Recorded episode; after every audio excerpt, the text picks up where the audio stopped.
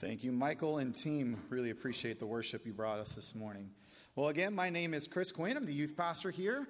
Uh, I have the privilege of preaching for the next four weeks while Pastor Ron is on his annual, uh, I guess you'd call it study vacation, while he gets ready for next year's sermon. So, we're gonna, what we're going to do this morning is we're going to look at a story about what it means to be a passionate witness for Jesus. You see, during my freshman year of high school, everything changed for me. I came in believing that I was going to have this one specific group of friends, but what ended up happening is that that friend, group of friends completely abandoned me from day one of high school. And so I felt really lonely. I felt like I was never going to make any friends, but as a, you know, as these things usually go, quickly I made a group new group of friends within my fifth period class, my science class, uh, and we started a lot just by playing card games together. We were eating lunch together. Uh, it was just an awesome time. But at the center of this friend group was myself and this other guy named Sam. And we struck up this really cool friendship, but later that year in April is when I gave my life to Jesus. See, I grew up in a Christian home, but I really made it my own in April of that year, of my freshman year. And so, come June, after having been a Christian for a couple months, kind of figuring things out, getting my feet wet, my friend Sam invites us all over to his house, and he wants to uh, have a party and watch a movie and just hang out to celebrate the end of the school year. Now, because memory fades, and yes, I am not old, but I also do forget things, I cannot tell you what movie it was that he was wanting us to watch, but I do remember my feeling that immediately when he said the movie, I, I thought in my mind, I, I shouldn't watch that. I don't think that'll be good for me to watch that movie.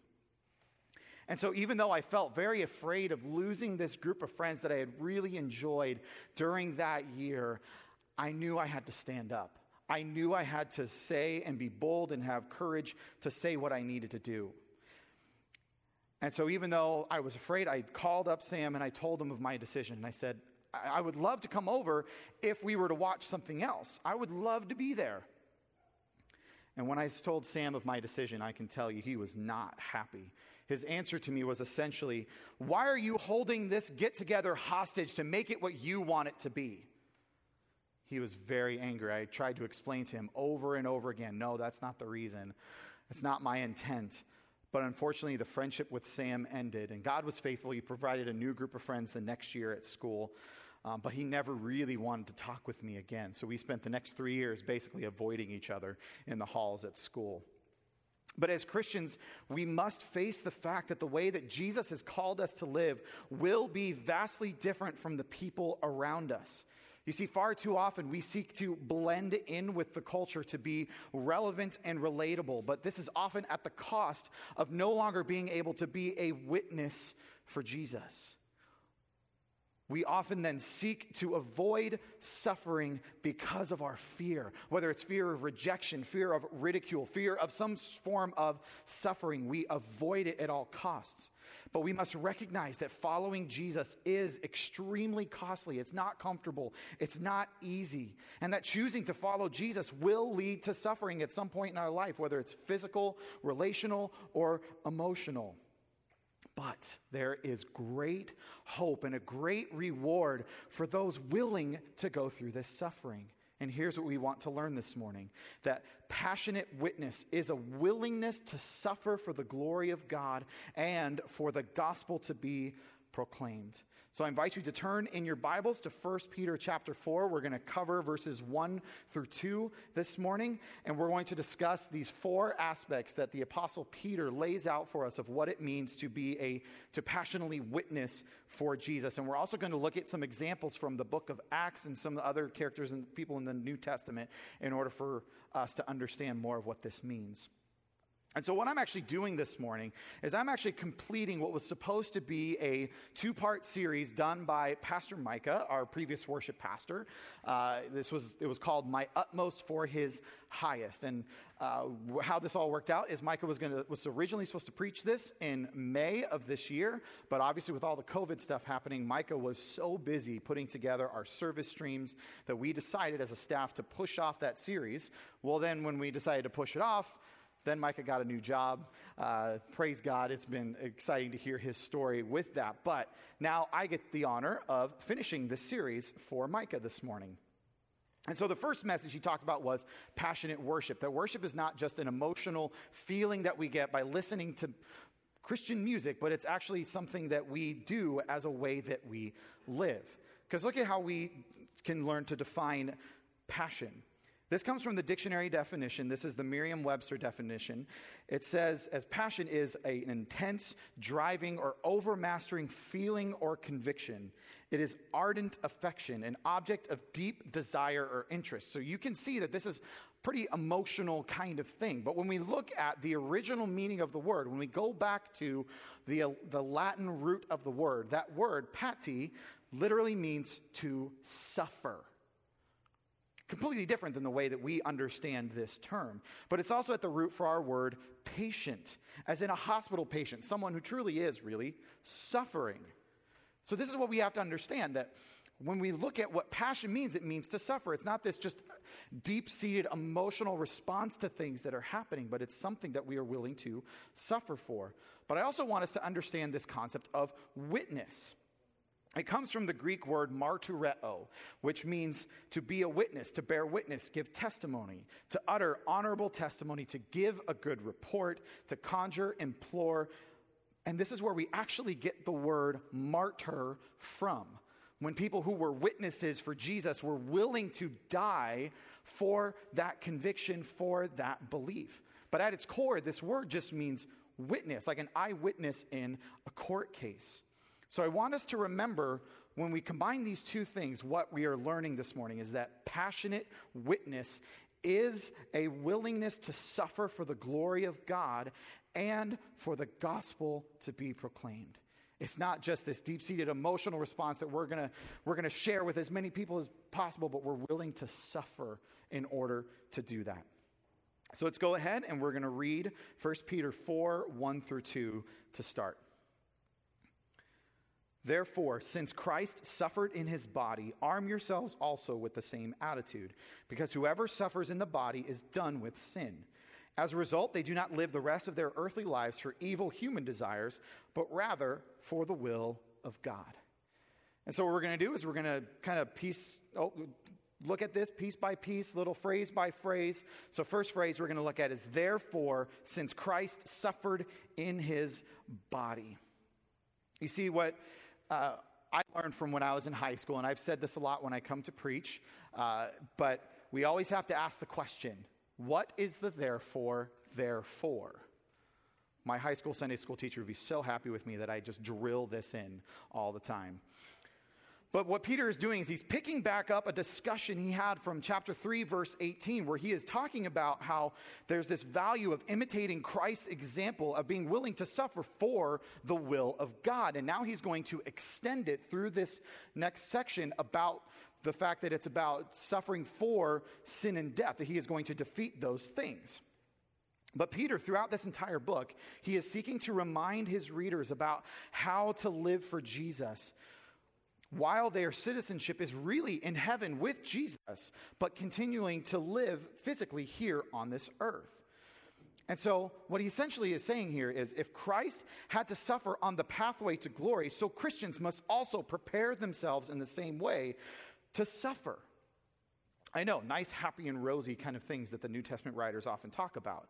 But notice what Peter said here, too that because Christ suffered, look at that, in his body, not out of his body, but in his body. You see, crucifixion was purposefully brutal and terrifying.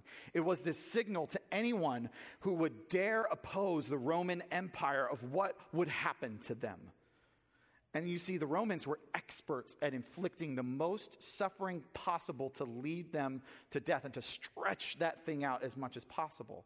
So when Jesus suffered in that way, I mean, he really suffered in his body. But this is also why it's absolutely absurd to believe that Jesus didn't actually die from crucifixion. There are people out there who believe that because of the fact that he suffered in his body and that they were such experts at doing this. And notice that it's not out of his body, this ethereal experience where he's a ghost and he's not really suffering on the cross. But we have to understand something that this suffering in his body was the only way by which our sins could be redeemed and that we could be saved. See, if Jesus had not come physically as a man, then he could not have experienced the temptations that we all experience and then yet live completely sinless. So that he could be then the perfect atoning sacrifice on our behalf. There is no way that could have happened without him coming physically in body. And so this helps us under, understand our first aspect of Peter's view of suffering is that Christ suffered to defeat sin and death. You see, he did not allow for his suffering in taking the punishment of our sin on our behalf to defeat him, but rather he used this suffering that he went through to defeat sin and death. He completely flipped the script on what was happening. You see, what once was a symbol of domination and the power of the Roman Empire in crucifixion, Jesus turned on its head, turned his suffering on the cross into the mode by which sin and death were ultimately defeated. But I want us to look at an example of how the original apostles in the early church kind of handled this situation of how Jesus had died to suffer or to suffer for defeating sin and death. So we're going to look at the story of Stephen from Acts chapter 7. We're going to read that really quick for us. When the members of the Sanhedrin heard this, they were furious and gnashed their teeth at him. But Stephen, full of the Holy Spirit, looked up to heaven and saw the glory of God and Jesus standing at the right hand of God. Look, he said, I see heaven open and the Son of Man standing at the right hand of God. At this, they covered their ears and yelling at the top of their voices, they all rushed at him, dragged him out of the city, and began to stone him. Meanwhile, the witnesses laid their coats at the feet of a young man named Saul. While they were stoning him, Stephen prayed, Lord Jesus, receive my spirit. Then he fell on his knees and cried out, Lord, do not hold this sin against them. And when he had said this, he fell asleep.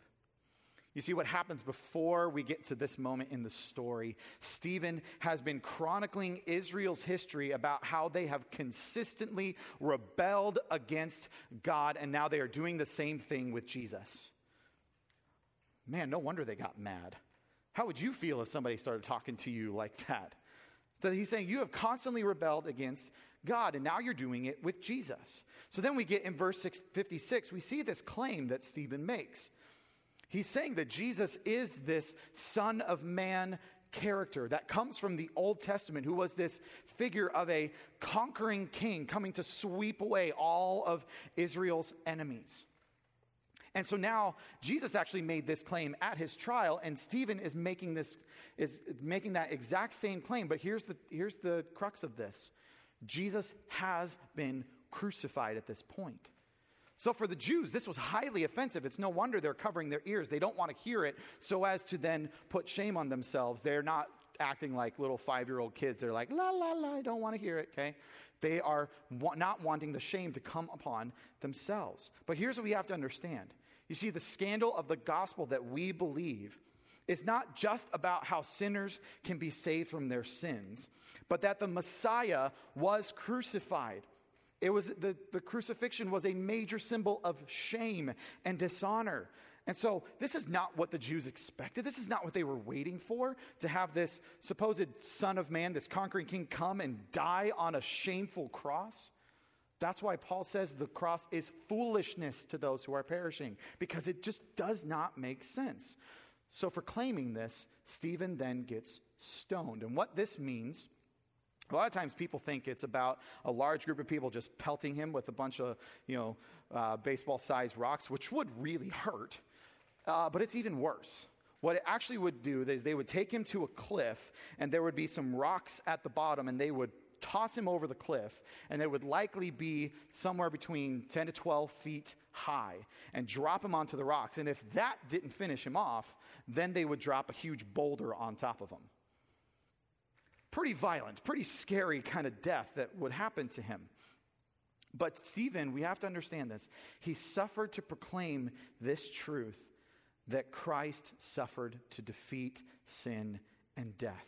That Jesus was not the kind of conquering king they were looking for, who would at this time sweep away all of their enemies.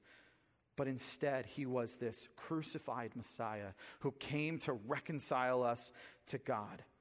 And Stephen died to proclaim that truth. And I want you to think about this for a second. What have you lost as a result of sharing this truth? What are you prepared to lose to share that truth? I don't know about you, but that, that question terrifies me. Thinking about all the things that I could lose, but is Jesus worth it enough to risk it for that? Let's continue. Let's look at the next phrase. Peter then says, Arm yourselves also with this same attitude. See, when he says this phrase, to arm yourselves, he's using a militaristic statement of a, of, a, of a warrior putting on his armor. And so Peter is using this in a spiritual sense. You're putting on your spiritual armor, taking on spiritual weapons, ready to fight. But what is he saying to arm yourselves with? The same attitude of Jesus. And that word attitude could actually really, and probably should be translated as the word intention. See, it's like this concept. Just as a warrior intends to, when he puts on his armor, he is ready for battle, he is ready to go to war, so should Christians be prepared to suffer. And so, since this is a direct instruction from Paul, we have to ask ourselves this very important question Do I intend to prepare myself to suffer for Jesus, or do I avoid it out of fear? Here are some ways that we might avoid this suffering out of fear. Avoiding it would be hiding your faith from others so you don't create a stir. Avoiding it would be compromising on your convictions and what you know is right and go towards what the world would want you to do. Avoiding it would not be speaking up for truth when you know that lies and falsehood are prominent. And avoiding it would be hiding inside your home rather than seeking to meet your neighbors so you can tell them about Jesus at some point. But I want to make sure I clarify something here. This does not mean that we now purposefully try to bring suffering into our lives. Like if we heard on the news, oh, this in this particular place, Christians are suffering. Well, this is what I'm supposed to do. I'm going to go there and say, come and get me. That's not what Peter is talking about here. It's that we would simply live our lives obeying Jesus, live our lives for Him, preach the gospel, and we are prepared to suffer whatever the consequences would come because of that fact. And this is also because the gospel goes so contrary to human wisdom. You see, human wisdom says that we can make something of ourselves by our own effort. We can reach God by simply being good enough. We can reach the pinnacle of human wisdom if we're just educated enough. We can reach enlightenment if we are just centered enough. But the gospel says to all of us that we are not enough and cannot do enough, that our Savior had to die then as a crucified criminal because he was enough for us. What a beautiful story that is. But that is why many, many Christians around the world suffer, and why we in this country, I think, face ridicule and rejection because our faith does not make sense to the rest of the world. And truly, it's not necessarily supposed to. Yes, we can be good at uh, defending our faith and making it rational, rational and reasonable and logical, but here's the problem it doesn't make sense sometimes when you really, to the rest of the world, when you think about it from their perspective, because it's always about how they can make themselves right. And so, this is how we must learn our second aspect is that Christ's attitude must also be ours. You see, there's been this insidious thought and teaching throughout church history, particularly in the American church, that Christians are somehow not supposed to suffer. They're supposed to be healthy, wealthy, and happy. And yes, God wants us to be happy. He wants us to have real joy in the world. But there are many so called preachers out there who say that if you are suffering in some way, then you are not truly a follower of Jesus. And if you come across somebody like that, I actually encourage you to not listen to them again because they do not understand the Bible and they are twisting the Bible to say what they want it to say. But what Peter is doing is he's preparing his readers to know that this is exactly what they should be expecting. They should be expecting suffering to happen. We must always be ready and prepared for that suffering to come. But I want to look at the apostles' reaction in one story in the book of Acts that is absolutely baffling to me. This is in Acts 5:41. the apostles left the Sanhedrin, rejoicing because they had been counted worthy of suffering disgrace for the name. You see, the apostles had been preaching in the temple, preaching about Jesus, and now they were being punished for it. They were flogged, they were beaten, and they walked away. Instead of being angry about their rights being violated, they said, We rejoice that we're suffering for the disgrace of Jesus. What? That is so foreign and strange to us. But I want you to notice who is this suffering for? For the glory of God, so that Jesus would be made known, so that Jesus would be glorified. And this is crazy that they would rejoice. But I want you to see something else that happens in the book of Acts. This happens in Acts chapter 12. It was about this time that King Herod arrested some who belonged to the church, intending to persecute them. He had James, the brother of John, put to death with the sword. When he saw that this met with approval among the Jews, he proceeded to seize Peter also. This happened during the festival of unleavened bread. After arresting him, he put him in prison, handing him over to be guarded by four squads of four soldiers each. Herod intended to bring him out for public trial after the Passover. You see, this death that happens to James here happens in about 44 AD, about 10 years after Jesus had ascended up into heaven. And I think this is a very calculated move by King Herod. What he's trying to do is he's trying to get right at the heart of the Christian movement. You see, Peter, James, and John were part of the inner circle of Jesus. They were there at the transfiguration. They were the three kind of inner circle of Jesus' 12 apostles. And so right away, King Herod gets James and then he sees, oh, okay, the people are pretty happy about this. They, I'm getting some approval from this. All right, I'm going to arrest Peter too. And so he's thinking this is going to be a huge blow. And what we see after the story is Peter is miraculously freed. He just walks out of prison without them seeing him. It's awesome. That's why the Bible is amazing. But now what we're seeing here is we're seeing that the apostles' perspective was that they were expecting this to happen. They knew this was coming. They were prepared. Jesus had told them, You will be hated by all because of me.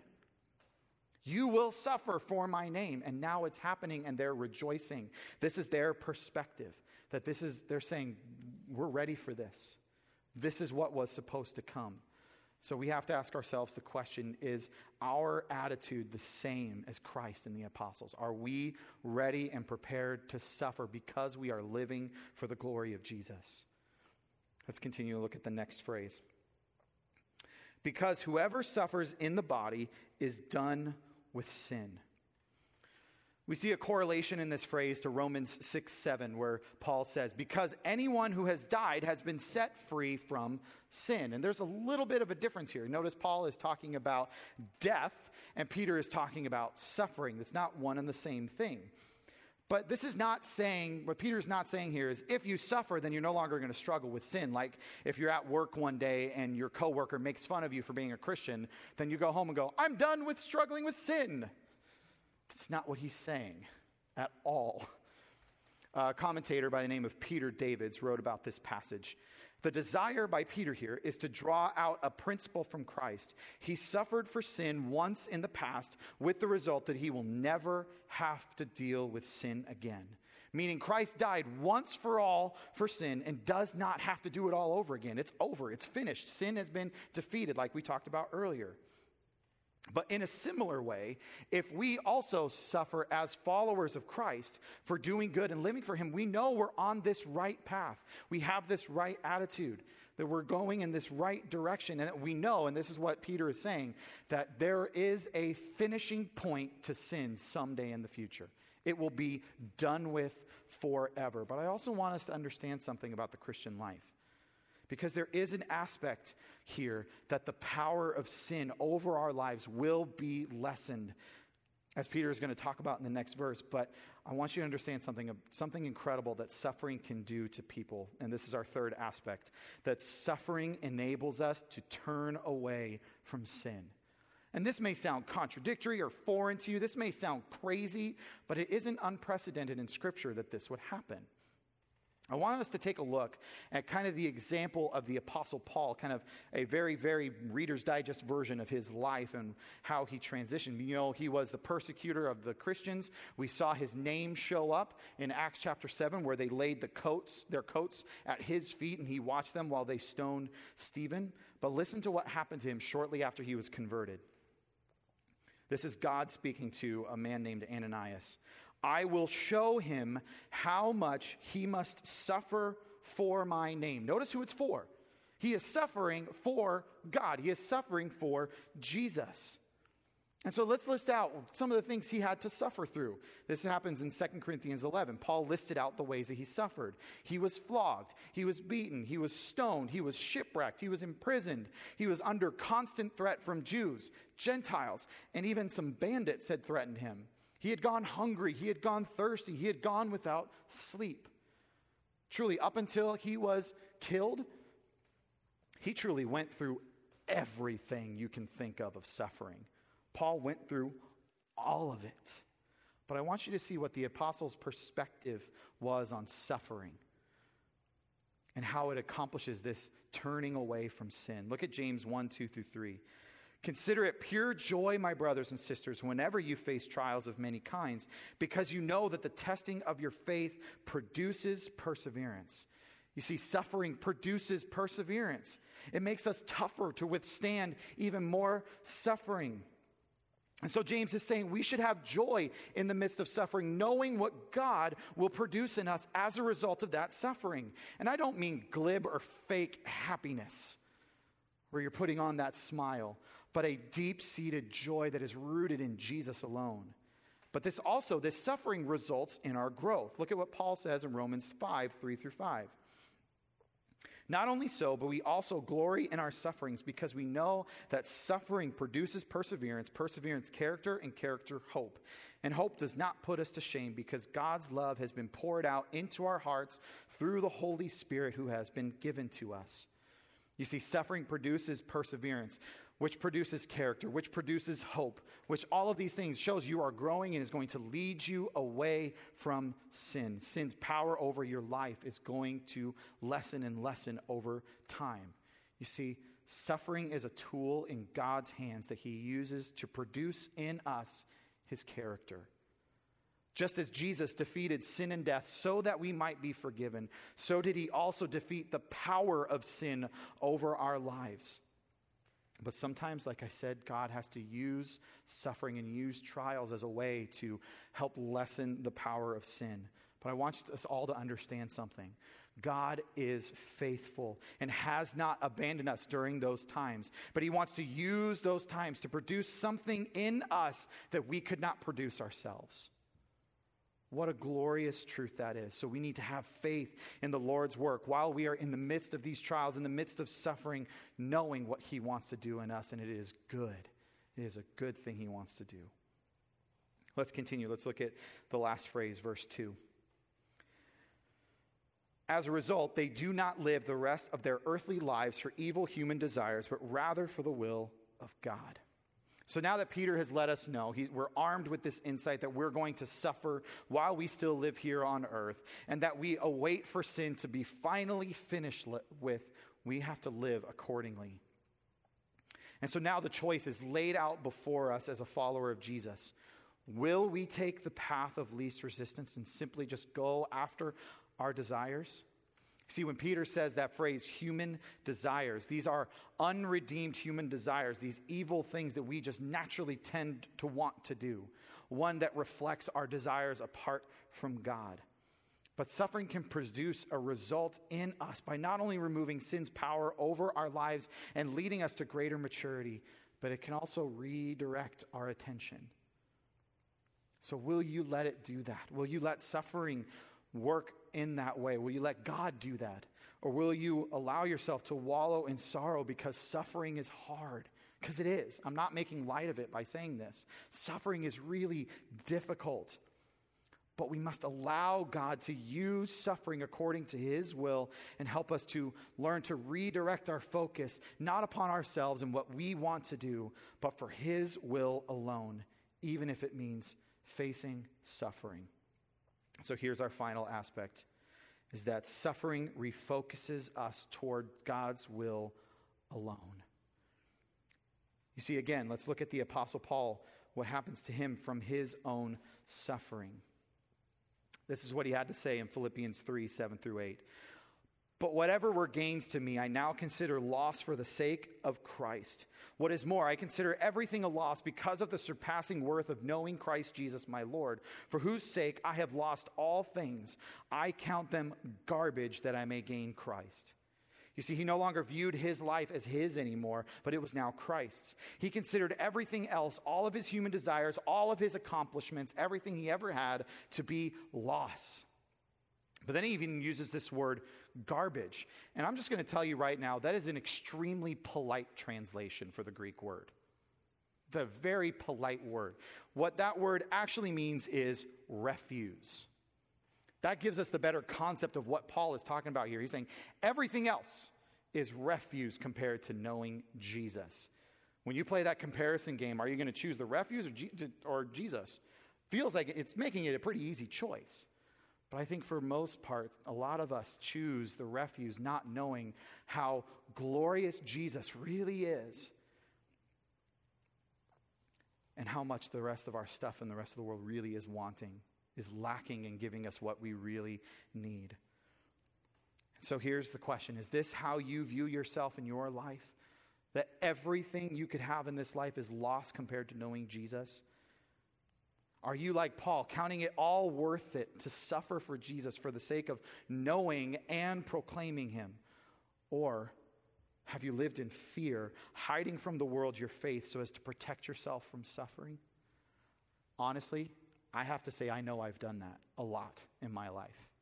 It is so much easier just to hide and stay back instead of having to deal with what's coming. But as we see from the examples of the apostles, they lived for the glory of Jesus and they died proclaiming the gospel. You see, the apostles all suffered and died by brutal forms of executions, except somehow the apostle John. You see, it wasn't for lack of effort with John. He was tossed into a pool of boiling oil and he came out unscathed. It's an absolute miracle what happened with him. He was the only one that we know of for sure that died of old age. You see, Andrew was crucified at an X, why we say St. Andrew's cross. Peter was crucified upside down, not counting himself worthy to be executed in the same way his Savior was. Paul was eventually beheaded in Rome in the middle of the 60s AD. And Thomas died in India by being speared from four different spears. Now, I want us to think about that for a second. Thomas, the guy that is often called Doubting Thomas, I think that's a bad name. I don't like that name for him because that was a man who, once he was convinced, he went to India. He went real far. He went farther than basically anybody else at that time. But Christians nowadays are dealing with the same thing, suffering at the hands of their persecutors who hate their message. Around Easter in 2019, the Right Reverend Philip Mounstephen, Bishop of Truro, announced the results of a study where he was cataloging Christian persecution around the world. You see, he concluded that Christians, not any other religious or people group, are actually the most persecuted in the world, where he estimated that an average of one in three Christians in the world experience forms of religious persecution and that he said, based on his conclusions, that the persecution has reached near genocide levels. Christians are being brutally attacked. Here's a small example from Nigeria, but very crucial and important. As of May 2020, 620 Nigerian Christians have been killed by Muslim militants in 2020 alone. In 2019, those same militants killed a thousand Nigerian Christians. They are targeting them, they are attacking them, including pastors. And so, why am I telling you this? I'm not telling you this to try and depress you, but I'm trying to give you a sober warning. You see, the freedom that we have enjoyed here in America over the last couple hundred years is not experienced by the vast majority of Christians around the world. And this freedom we have is not guaranteed to last forever. So here's the question Are you ready to be persecuted for your faith because of your devotion to Jesus and for his glory? Or are you afraid and want to hide to avoid the suffering?